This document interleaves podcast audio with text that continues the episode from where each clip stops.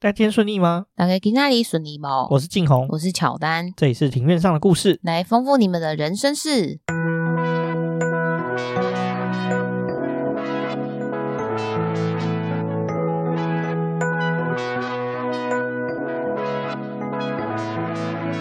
我们透过历史、书籍、电影、风土。带你进入那些看似很远，却其实离我们很近的事，在这里扩散你我的小宇宙，还有那些故事所延伸出的观点。本节目透过 First Story Studio 上传，Google 搜寻 First Story 了解更多。今天我们录音的时间是十二月二号的下午三点半左右。哎，我们其实一阵子没有录音了，嗯，我也觉得好久，怎么有点陌生？因为最近真的是外务比较多，比较忙。哦，对啦，因为周末你有什么朋友结婚啊？然后我们周末最近真的是是外务比较多啦。哦，对，说到结婚，我今年的年末啊，经历了三场朋友或亲戚的婚礼耶。所以年末是应该是很多好日子吧？应该是好日子，然后加上说，我觉得我们的年纪区间带也是适婚年纪区间带，所以这种事情就会特别多。那因为就是最近参加蛮多就是喜宴嘛，然后就想说哦，刚好现在这个年纪嘛，因为就是身边的人也刚好到适婚年龄，那其实可以在就是。婚宴上面就可以见到，就是自己很久没有联络的朋友或是同学，然后呢，年纪再大一点呢，就是在可能这样讲有点跳跳的有点快，但是如果说你在未未来之后要再见到更多的朋友，可能就是在那个葬礼上，对，葬礼上面，没错，确实是这样，没有错了。我们现在已经进入到就是疯狂结婚的阶段，对对对，婚丧喜庆嘛。那目前是遇到的是喜的部分呢。那再来的话，我们先来回一个留言。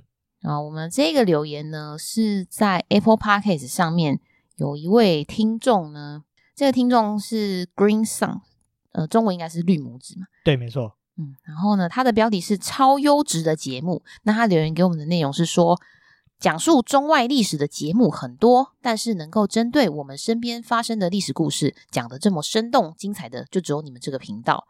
我终于找到可以按五颗星评分的地方，希望能推荐给更多的人。我们也谢谢你的 Green Sun，那也很谢谢你努力不懈找到留言的地方。一般人的话，通常找一下没有就放弃。哦，对对，像我就觉得，嗯、呃，算了，放五五星好评就放在心中吧。对，你那时候就说什么烂死了，这什么破设计？哦，对啊，因为我 我本身就是呃，我比较易怒，易怒体质啊，不好意思，我可能就说烂死了，这个这个 UI 又差，这个这个什么界面，我就开始怪天怪地，就是不怪自己。对啊，真的是谢谢这位听众给我们的这个这么好的。评论呢？对，没错，非常的高兴。而且我们比较抱歉，就是隔了一个多月我们才回这个留言。对，因为我们最近真的是很久没录音。对对对，真的是比较忙，最近外务比较多，而且我发现我们最近更新的时间大概就三周一次，实际上就真的实在是太忙了，就没有时间录音。然后这样说，我们十一月去去玩了一趟。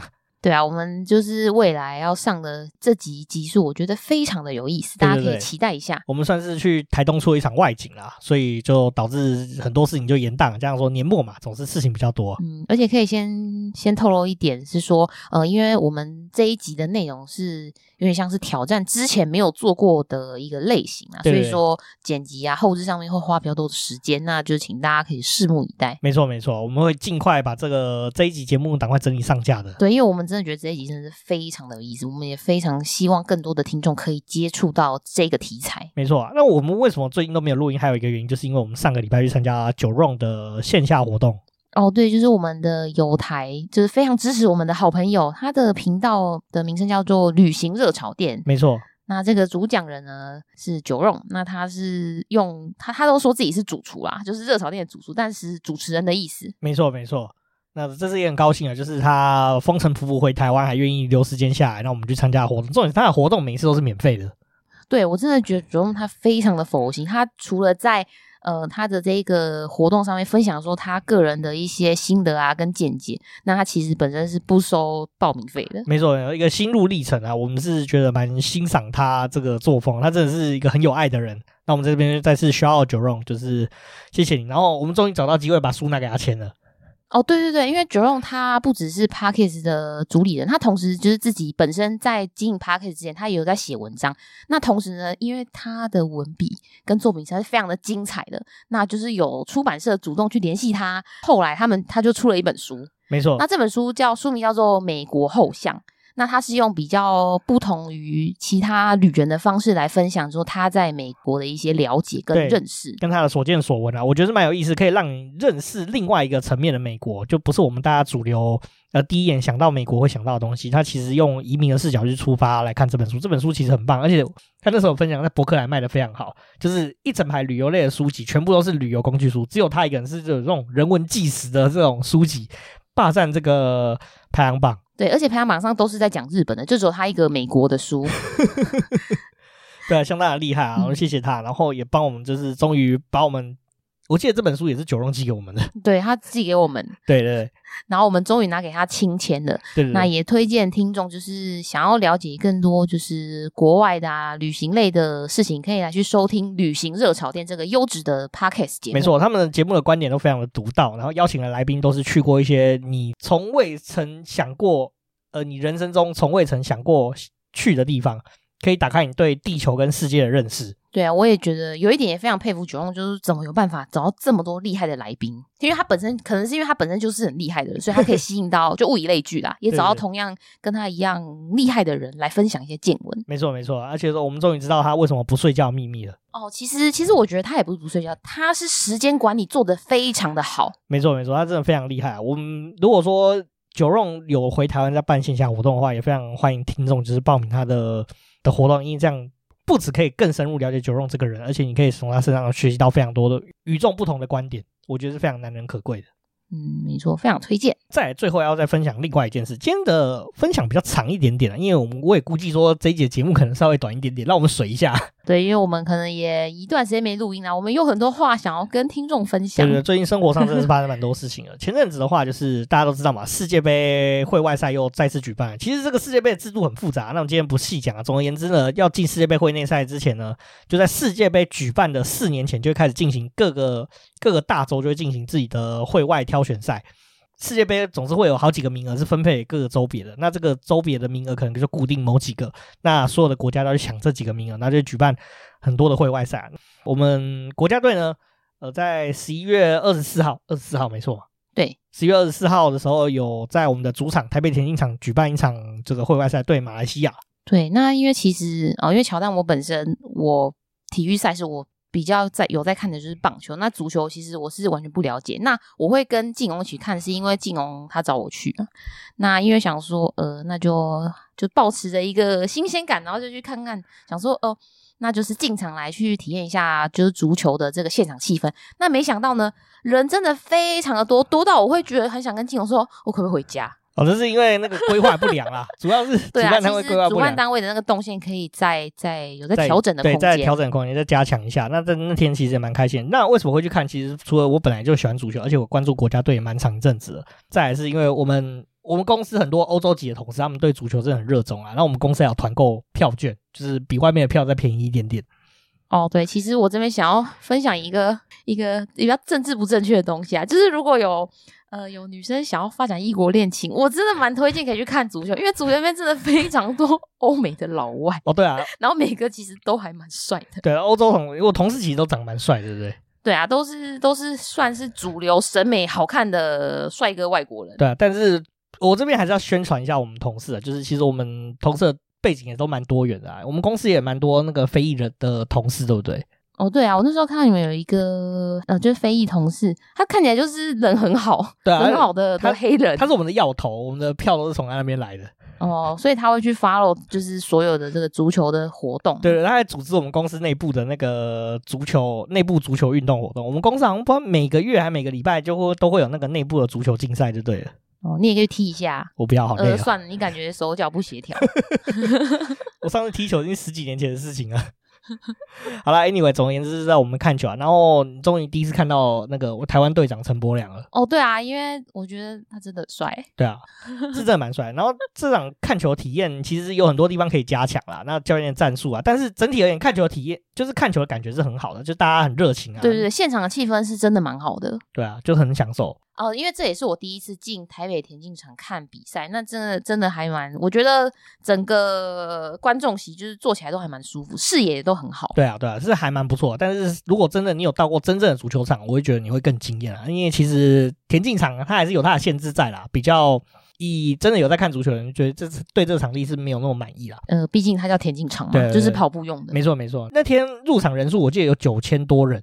对，居然有到九千多人呢，超多的！而且其实那一天是礼拜二的晚上，对啊、礼拜二应该蛮忧郁的吧？对啊，大家还愿意进场看球，其实也蛮感人。就是觉得台湾足球，嗯，真的风气有慢慢起来，就看足球的人有慢慢变多。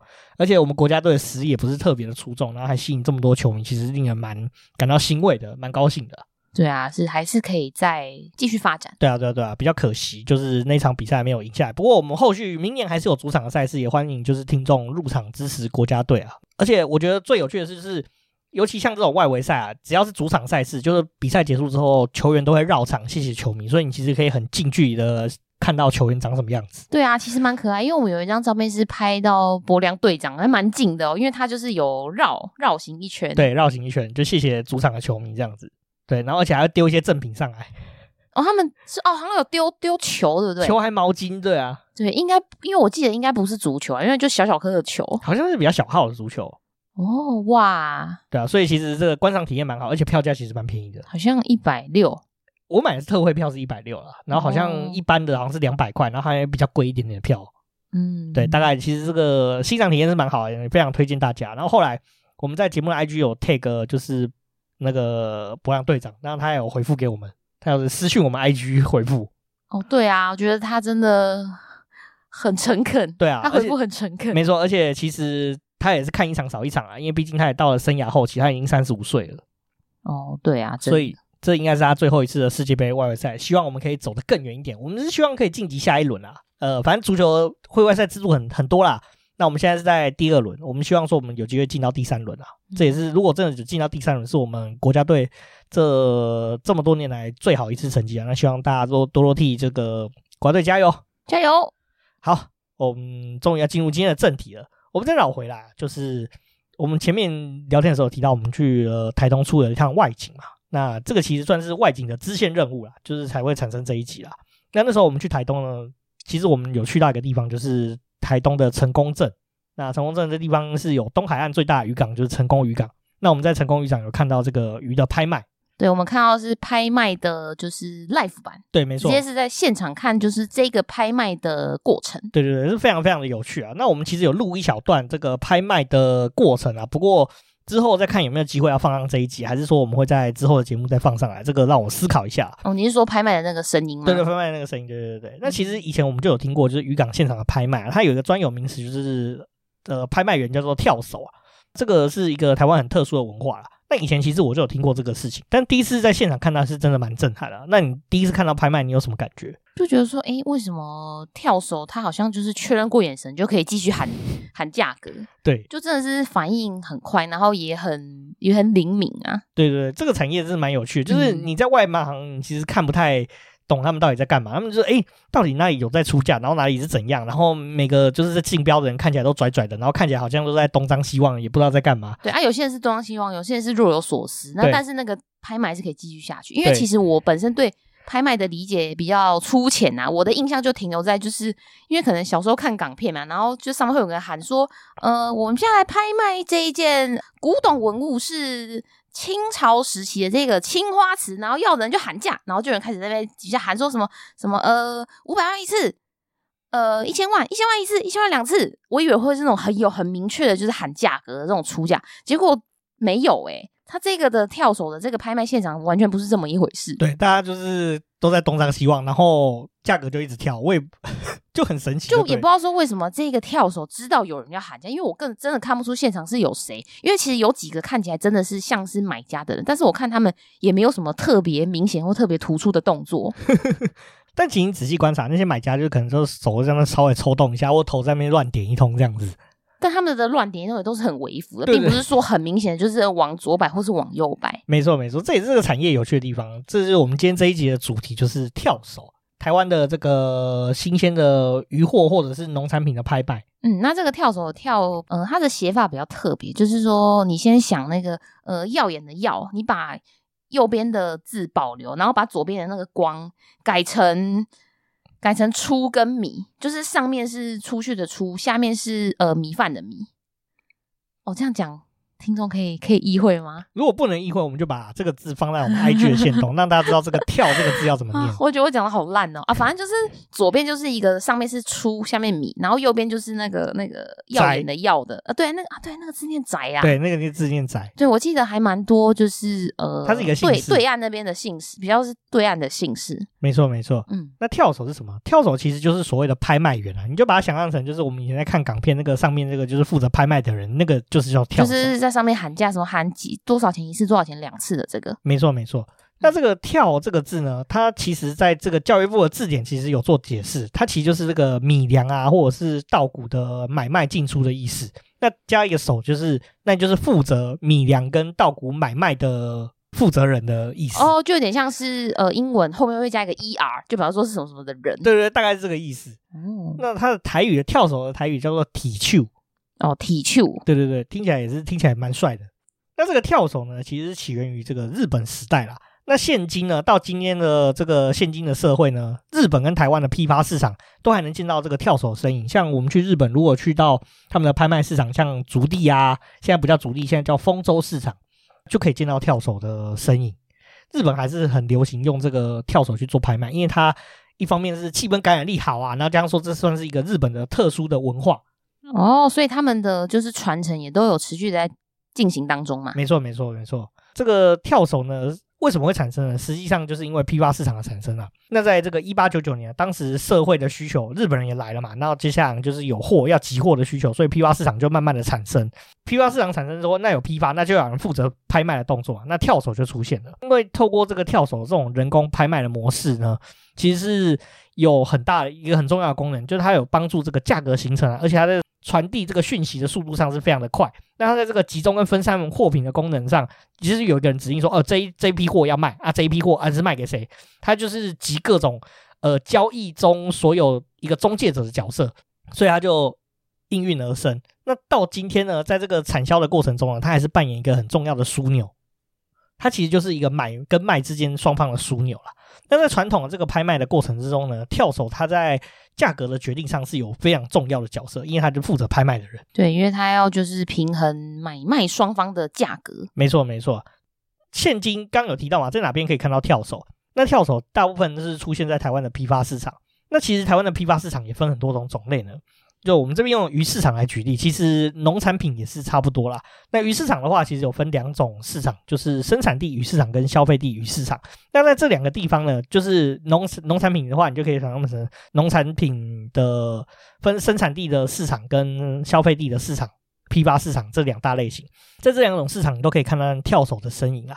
那我们现在聊聊产地鱼市场。那产地鱼市场的话呢，大部分其实就是我们去到像成功的鱼市场，这就算是产地鱼市场哦，比较没有那种观光的性质啊。对对对，比较没有观光性，它就是符合产业需求。基本上这个市场呢，它的卸鱼的需求就是依照渔渔港的渔船什么时候进来，它就什么时候呃卸货。就卸货之后就马上就进行拍卖的动作，所以说大部分的话都是在白天交易，所以跳手这就是会在白天出现，就是我们也比较有机会在现场看到跳手。因为每个渔港呢，就是船进港的时间都不太一定，所以说跳手也就会配合这个渔港的交易时间就来服务这样子。对，因为必须要就是让那个渔货保持新鲜嘛，所以说就要配合这个渔船卸货的时间。没错没错，所以这个生产力鱼市场大部分都是我们这个台湾近岸的这个限流渔货为主。那如果说是那种冷冻的渔货的话呢，则是在基隆港跟高雄港这两个地方就是进行。呃，买卖啊，那大部分进行方式就不会是用跳手的方式，就是进行拍卖，而是用议价的方式去买卖。那再介绍就是消费地的鱼市场。那消费地鱼市场的话呢，基本上大部分我们的鱼贩就会去像是崁仔顶这种地方去拍卖鱼货，然后再把鱼拉回就是我们各地的市场上，然后再卖给我们，大概会是这样的流程。所以这个就是消费地的这个这个批发市场。主要呢，这个消费地鱼市场的。鱼类呢，不只是有限流的鱼类，基本上生产地鱼市场就会先经过第一次拍卖，那生产地鱼市场拍卖的鱼就会送到这个消费地鱼市场，再进行第二次的拍卖。大概消费地鱼市场也一样是有跳手吗？没错，也是有跳手的。哦，比较知名的就是基隆的坎仔顶、崁仔顶这个地方。这个崁仔顶消费地鱼市场的话，它不只有现流的鱼货，就是从这个生产地鱼市场来的鱼货以外呢，它还有包括说，诶，养殖的鱼货啊，还有这个冷冻的远洋鱼货。消费地鱼市场的作业就比较特殊，他们的拍卖都是在半夜进行。这些鱼货呢，会在前一天就在从这个生产地鱼市场啊，或者是从这个养殖渔场，在前一天的时候就把它运运到这个消费地鱼市场，然后在凌晨的时候就会到货、卸货、理货，然后并且称重，然后是并且拍卖。大概四五点的时候就会进行，就是开始拍卖。那拍卖的话，可能会进行到早上可能六点啊七点之类的，比较晚的话，然后这些拍卖后的鱼呢，接下来就有鱼贩载走，送到各个市场去这样子。那这些跳索，就在拍卖结束的时候，就交给市场的会计人员来结算货款，然后再开立这些单据给承销人。那就承销人就拿这个单据呢，就向市场来缴交买这些鱼货的货款。没错，没错。那再聊聊说台湾的这个批发鱼市场交易有哪种几种方式啊？主要台湾的呃鱼市场交易会分成四种，这边用鱼市场的常见交易的方式来举例啊。第一种的话就是拍卖交易，那拍卖交易下面又分成两种交易，一个是人工拍卖交易，一个是电脑拍卖交易。第二个的话就是议价交易，第三个的话是标价交易，最后一个是投标交易。那我们先回头来讲这个拍卖交易，刚刚有提到嘛，有分人工跟电脑的拍卖嘛。那人工的话，就顾名思义，就是用人去去拍卖。那这个就是我们跳手的战场了。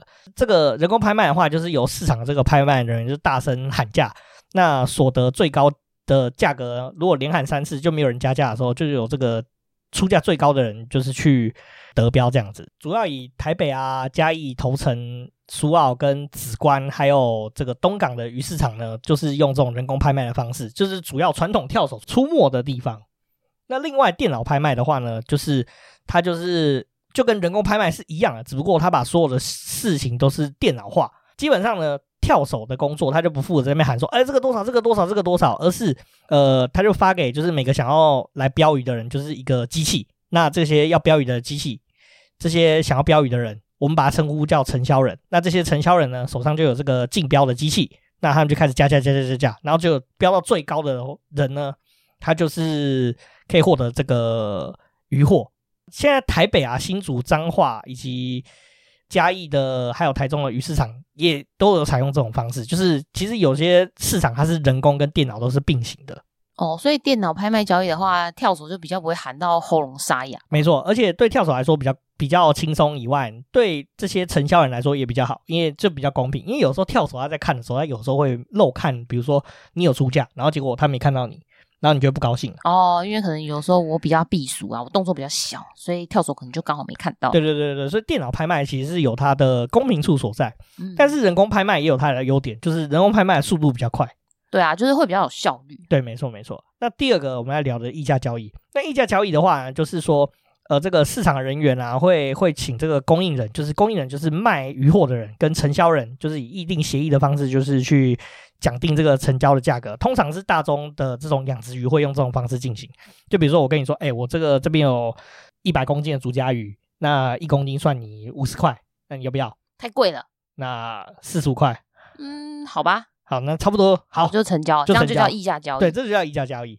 第三种的话，就叫标价交易。就货品呢，它会有这个供应人会同市场的人员，然后去标明这个鱼货的价格。那承销人就依照这个标价去承购，就比如说我这边有一盘的秋刀鱼，里面有四五十只，然后他标价说一这个整盘是五千块，那你就是五千块跟我买哦，所以就也没有可以议价的空间了。没错没错，那最后一个是比较少见的投标交易啦。那其实这个货品呢，就会由供应人还有会同市场人员去标明这个底价，然后并且密封。然后，如果承销人就看到这批货品之后呢，就开始检视品质，就是到底要买还是不买呢？那如果你想要买的话呢，你就是把你的名字或者是你的商号写在上面，然后并且把你要投标金额就是放入标箱之内。那由市场人员去开启这个标箱开标，那写的这个标单的金额最高的人就会获得得标。那在澎湖鱼市场这个方式比较常见的。哦，这怎么有点像投票？对，其实就有点像投标的概念。我说很像投票，因为还要最后还要公布，嗯，谁当选？对，类似像这样。就比如说我这边有一批呃品质很好的秋菇，然后大家看一看之后，然后接下来你可能就投，可能说，哎，这批秋菇我要一公斤五百块买，那我就投标一公斤七百块，那最后开出来就是我得标，因为我出的价格是最高的。哦，大概是这样的运作。在我们回到在刚刚的提到的问题啊，为什么要讲这个交易跟市场呢？是因为说我们这边有聊到嘛，就是跳手会在哪边出现？你知道跳手会在哪边出现吗？嗯，我只知道会在那个就是鱼市场。鱼市场以外的话，其实蔬菜蔬果市场也是有跳手的存在。哦，可能我去的都是就是那种家里附近的那种小菜市场，所以我不知道还有这一关卡。没错，那台北的蔬菜在哪里是竞标？你知道吗？滨江国菜市场吗？滨江果菜市场是哦，它它有哦，对，然后还有环南市场哦，这几个都是批发市场，所以他们在晚上的时候就非常热闹。那其实，在台湾的这个有拍卖交易的生产地跟消费地的市场，不管是蔬果还是说是鱼货，都会有跳手在那边出现啦。那全台湾的话呢，基本上鱼市场还是保留比较多的这种传统的跳手文化，大部分的果菜市场几乎都已经电脑化了。全台湾只剩下一个果菜市场存在在这个人工拍卖的情况，那就是花莲的批发果菜市场，它是台湾唯一一个仅存人工拍卖的果菜市场，那也是台湾唯一一个只剩下一位仅存这个人工喊价的这个女性跳手的市场。哦，那跳手这个职业感觉好像，嗯，会不会后继无人？确实，现在有遇到这样类似的问题，哦、可能是因为它的养成比较难吧。对对对，没错，我们后面就会离聊到这个跳手的养成的问题了。嗯。为什么会有这样的情况呢？是因为说，其实台湾刚刚前面有讲到有这个电脑拍卖的事情嘛，那所以说台湾不少市场已经导入这个电子拍卖，所以跳手已经慢慢的不再负担这人工喊价的任务，所以说就是跳手本身这个独特的喊价的特殊文化就已经消失了。而且你记不记得我们在看跳手喊价的时候，他喊的方式就很特别。然后你也不太听不太清楚他到底在喊什么东西。对，我听不太懂，我根本不知道现在出价出到哪。但我我明明就都在现场，但是我真的不知道他喊到多少钱。然后就喊到最后说：“哦，这成交是多少钱？”这样子，他们也他多少钱我也听不懂。对，他们就是有一套特殊的术语。对，好像是术语。没错没错，这是蛮特别的啊。这是根据这个二零一八年的统计呢，就是以鱼市场来说，实际从事这个人工拍卖的人数有九十八位，那电脑拍卖人数是十九位。不过我觉得这个数据是没有记录，就是卡马丁的像这种比较非官方色彩的这种鱼市场的统计啊。我我的看法是这样子啊，对啊，这是让大家知道一下，说现在跳手的人数是有多少。不过我觉得这个人数可能是稍微有点失真一点点。好，那接下来要讲的是不是关于这个职业跳手的养成需要多久，以及呢，他们身上是肩负了什么样的任务？没错，就是跳手大家都是想就是知道说到底这个。要成为一个合格跳手，需要经过哪一些的呃养成跟手续呢？其实养成跳手呢，要多少年？其实有很多种说法，有从几年啊、数年到十年啊、十几年都有各不同的说法。但是呢，共通点都有包含说，他们都说要经过不少年的磨练，才能确定你独当一面之后，才能成为跳手啦。那其实，在成为跳手之前呢，你要先成为学徒。那这个学徒呢，其实阿里亚扎包含很多的工作，就有点像是我们去修车厂要应征这个汽修员的时候，你也是要做很多的学徒的阶段的工作，包括说你要从打扫厕所啊、清洁啊开始做起，然后文书啊，然后甚至要分货啊，然后比如说你要帮师傅可能清洁好工具啊之类类似这样的工作开始做起，然后再来从这个分货啊，然后计算价格就是计票，然后还有称重啊，然后以及跳手助理的阶段，最后。经过这些阶段之后呢，等到师傅说：“哎，你可以独立作业，你才能成为正式的一个跳手。”哦，你说到这个经验，让我想到为什么跳手这个职业可以在日本就是传承下去，是因为日本人在传授这一个工作的时候，是不是他们都会有一种学徒制？就是因为他们的职人养成都会经过很漫长的学徒制，那这个学徒也都蛮愿意去跟着师傅来去学习的。没错，对台湾，因为这个工作其实。这样听起来就蛮辛苦的嘛，就是我会觉得说，嗯，好像真的蛮累的，很累很辛苦，对不对？对，就是变成是说你你知道你有一天你会出人头地，嗯，应该说你知道你有一天你你可以独当一面，但是这个过程要多久不知道。没错没错，就是这个不确定因素太多了。对对啊，那可能也有包括一些就是薪水的因素，这我们后面会再聊到啦。就是因为经过这些程序呢，所以你要成为跳手是真的是一个蛮漫长的过程。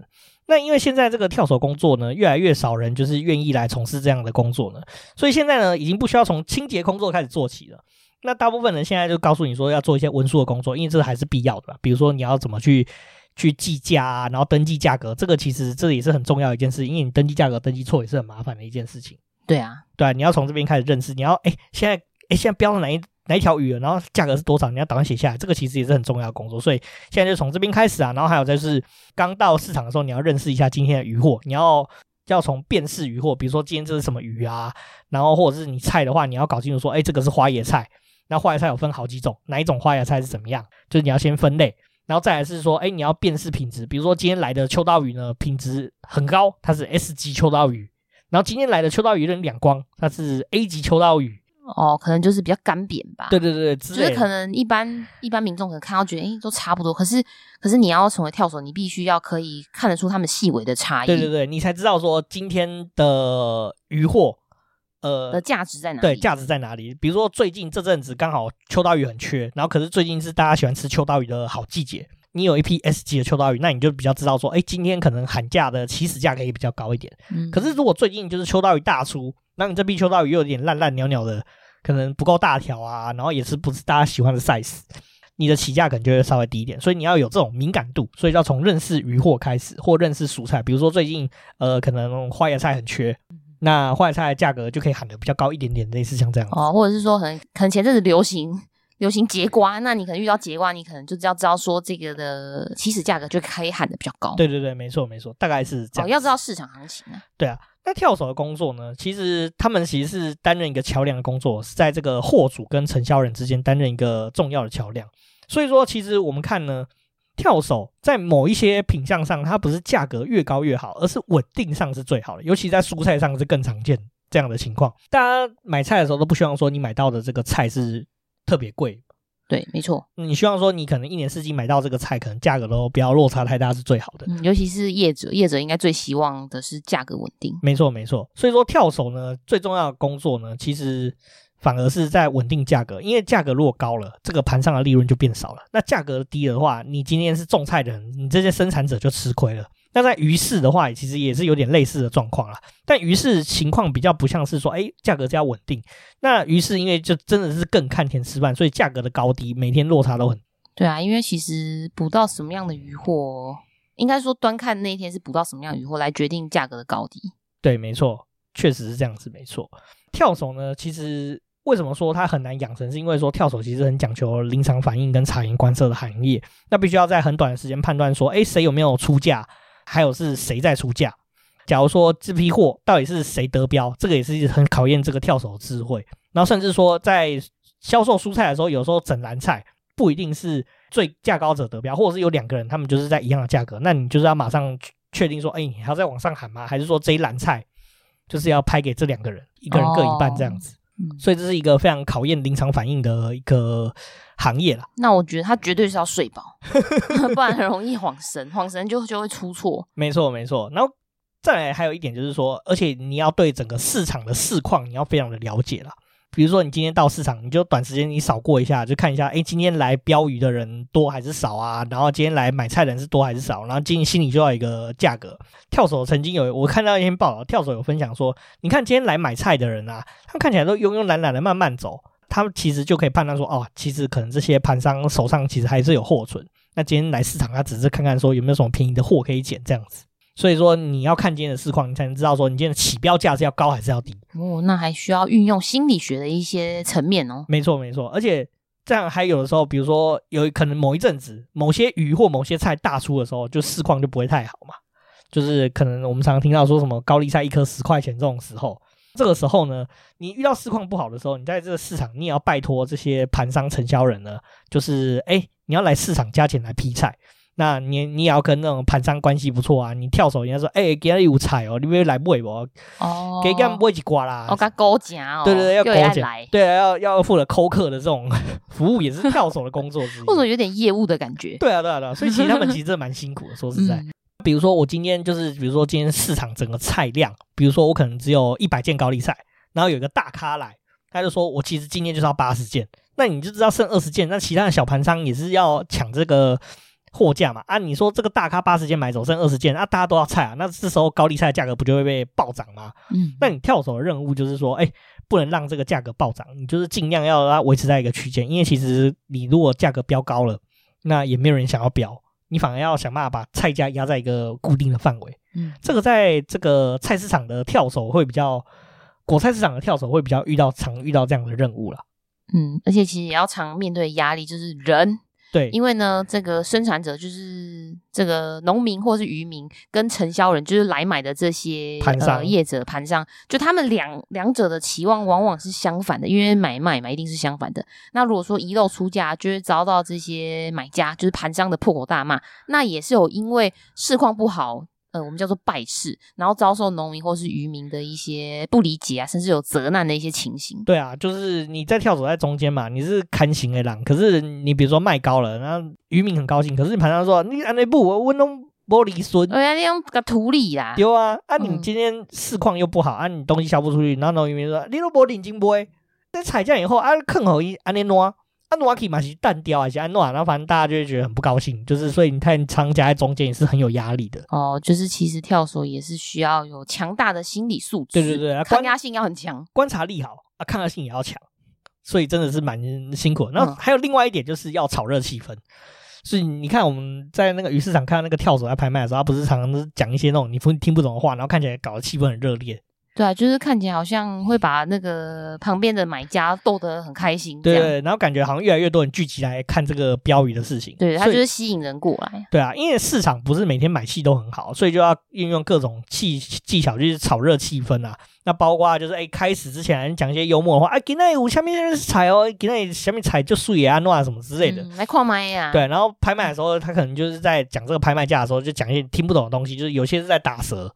呃，大概是像这样子哦，对，好像有听到，对对对，就蛮有趣的。这是跳手这个行业很特殊的地方，就是要会炒热气氛，然后你，而且你要很长时间的拍卖，所以说你的丢苦爱无高。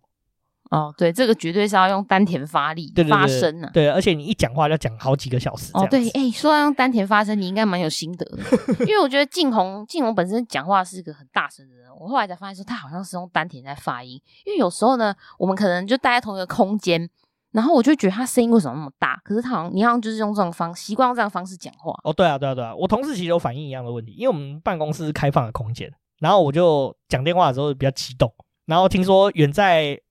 靠比较遥远的那一方的同事都听到我在讲电话的声音。哦，对啊，就是就是你在那边讲有五四三的都会被听得很清楚。对，我讲一些五四三的都会被他们听到。哦，对啊，那我想这些跳手应该也都是会用丹田来发声的吧？没错，没错。那其实跳手这个产业呢，在台湾其实有面临到蛮多的困境啦。为什么会有这个困境呢？其实是有分成好几个原因啦。首先，我们来聊聊这个跳手的薪水。你应该很好奇，跳手到底可以赚多少钱啊？嗯，我觉得要这么累，然后又要这么多技能的工作，应该要薪水应该不错吧？至少也要年薪百万吧？嗯嗯，没错没错。所以所以有吗？我自己算一算，我感觉是没有。哦，怎么说呢？对我们，我以我找得到的资料为主啦。就是渔会那边我不是那么清楚，但是如果以台北果菜市场就是北农为例的话呢，你入行的薪水呢是三万出头块。我觉得好像。太少了耶！对啊，其实更有更多的职业是更有吸引力的。对他们，如果说是这样子的薪水，应该会有更多其他的选择。就毕竟他们有这么多的技能。它的优点呢，其实北农它是比较相对制度化嘛，所以说它进来就三万多块，那每年固定一定会调薪。那加上说就是夜班津贴跟考绩的分数的话，每一年大概可以调一千多块左右。它的薪资上限是有封顶的哦，薪资上限大概就是一个月就六万多块这样子。嗯，所以其实这个薪水，我觉得对年轻人吸引力不是那么的足够了。对呀、啊，对啊，对啊，自己让我这样算算乘以十二个月，可是我相信他还是有加上一些奖金啊。我觉得到后面可能年薪可能会接近百万或超过百万都是有可能的。嗯，所以我觉得这个薪水可能在现在年轻人身上可能吸引力并不是那么的足够。再来的话呢，还有一点就是，呃，人才的时间其实还是像。相对的比较长了，像我们刚刚有提到嘛，跳手的养成就要好几年，甚至有些说数十年才能成为正式的跳手嘛。那以这个制度比较明确的北农来说呢，一进来这个行业呢，呃，你的职称叫理货员，你是没有办法上这个拍卖台，你要先从学认货开始，所以从理货员。那你从这个理货员晋升到这个二级拍卖员，大概要花好几年的时间啦。比较快一点的话，是满一年的话就可以晋升储备拍卖员。那经过这个前辈的指导，然后尝试就是拍卖成功，就是试拍的话，顺利的话，可以在两三年后通过考试成为正式的这个拍卖员了。渔港的这个跳手养成期，我听到是更长。那渔港好像就比较没有这种就是呃相关的制度，就是比较明确写出来的制度啊。我看到的状况是这样子啊，那不晓得有没有在业内行业的行业内服务的朋友可以告诉我们实际的情况。再来还有一点就是，其实这个跳手的工作时间是比较跟一般的作息是比较不一样的，尤其是消费力市场。我们刚刚有讲到嘛，生产力市场就是配合渔船的进出嘛。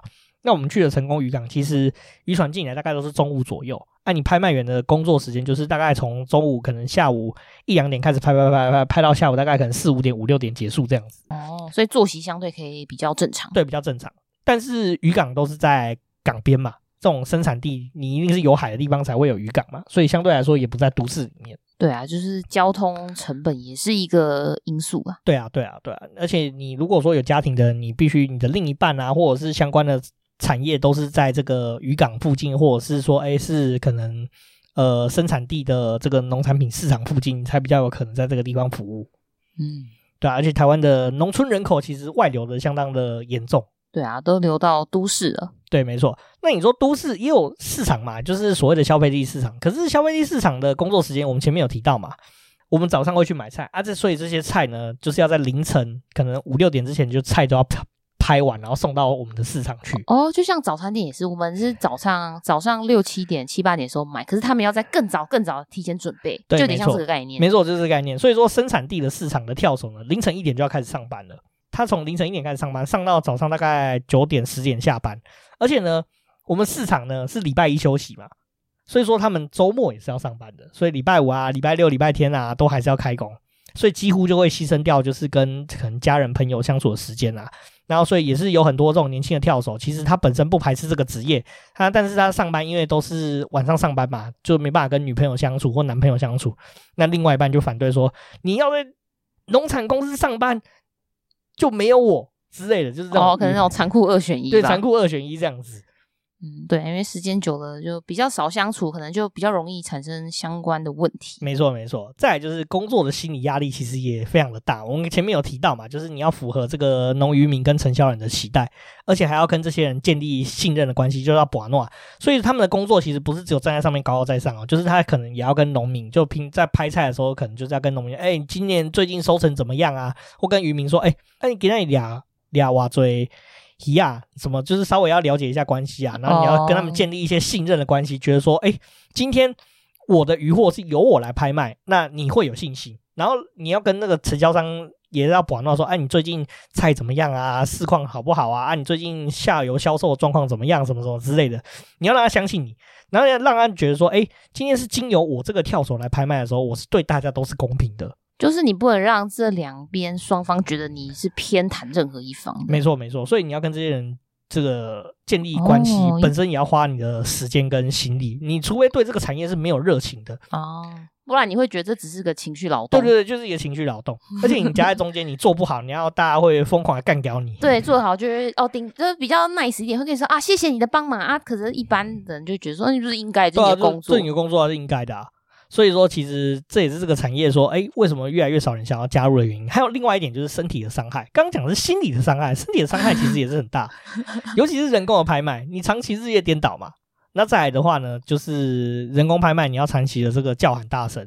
因为有些承销人啊，他其实在拍卖的时候，他那个气势就很大，气焰就很高。他说：“你这都不公平啊，现在弄什么有的没的。”他说：“啊，你都没看到啊，就而且都也不公平啊，对啊，比较凶。对对，你要比较凶，然后所以你要大声很大声的叫喊，嗯、而且你拍卖一进行呢，可能就是半个小时起跳。你比如说你拍一场，可能就是半个小时，所以你喉咙就是在那一直疯狂的讲话。”哦，所以有时候他们可能会用术语，也是让他们省一点话吧。对啊，对啊，会是这样。而且我有看到，就是说你要当这种就是人工拍卖的跳手啊，他们通常呢在上班前就要先去开嗓。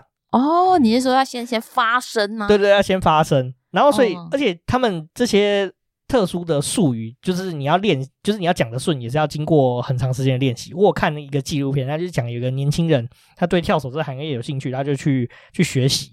然后呢，他为了要让自己不就是讲话不打结，他花了很多时间在练习，他连上下班骑摩托车的时间都在练习。哇，那真的非常的认真。对啊，他有一套专业的术语，然后就要学起来，而且那个术语不是用国语讲，是用台语讲，所以你还要特别去学习这个台。除了上面以外的问题呢，再来就是一个问题，是交通问题了，尤其是在这个消费地市场的上班时间是在晚上凌晨的地方，然后加上说渔港啊、渔市其实都是在比较偏远的地方，大众运输工具是比较没办法抵达的。所以说你上班就一定要会骑车或开车，不公平的，因为上班时间都在夜间。那加上说公车啊、末班车收班的时间可能都是大概到十一二点，即便你在城市的这个呃消费地市场上班，你其实也没有什么大众运输工具可以乘坐。所以你就比较难胜任这份工作，所以这也是为什么这个产业女性比较偏少的原因。尤其大家都知道嘛，台北大众运输很方便，所以其实有一些家庭，比如会让女性的呃家庭成员去去学骑摩托车这件事情。哦，对，而且其实深夜嘛，其实比比较对女性来说相对比较不友善。对对对，确实比较容易遇到怪人怪事。没错没错，确实真的是这样。这是我们大概这一集的介绍啊，就是从。为什么会有跳手？然后还有哪里可以看到跳手？跟跳手在做什么事情？跟他的这个呃跳手现今在台湾面临的这个产业跟待遇是有什么问题？那其实我觉得蛮可惜的，因为我觉得这个文化真的算是台湾非常非常难能可贵的一个文化，我是蛮希望它可以保留下来的。嗯，就其实还蛮有趣的。没错啊，那你这样有什么心得吗？觉得如果要就是这样子了解跟观察下来，我觉得要可以胜任这个工作，真的要对这一个工作有非常的热情啊，不然这工作其实听起来，我觉得。疲劳的程度会比获得成就感的程度还要多蛮多的。没错，没错，确实是这样子，没有错。而且其实，尤其现在这些跳手已经慢慢的高龄化，其实，在各大市场都有遇到一样的问题，就是没有年轻的跳手加入。所以，我们现在下来这个拍卖的市场的这个文化，除了遭到锻炼以外，也没有足够有能力的人可以处理这个买卖双方之间的事情。其实，对我们台湾呃接下来的。拍卖是有非常重大的影响，嗯，那这样怎么办呢？只能靠每个人的努力了。政府想办法。除政府以外啊，我觉得是跳手这个行业的待遇可能也是要做一些调整。对啊，这个这个其实是一个根本的问题啦，嗯，根本问题需要解决，才有办法吸引到更多的新血加入。没错，其实我觉得这个问题很多层面啊，我们刚刚稍微讲的这两个层面，我觉得也不是整个问题的全面。那这是我们看完这些事情之后的理解。说实在，我是蛮希望说这个文化持续在延续下去的。嗯，没错。对啊，那我们今天这一集差不多就讲到这边。如果喜欢我们的话，请在 Apple Podcast、Spotify 以及 MixerBox 以及 First Story 打新评分加留言，并分享给你所有的朋友哦。那也请追踪我们的 IG 账号是 Story on the Yard，可以在放大镜上搜寻庭院上的故事。那 IG 上会有我们的生活动态以及 Podcast 推荐以及书籍影集的推荐哦。那不管你在任何管道的留言，我们都会在节目上回复。那我们就下次见，拜拜。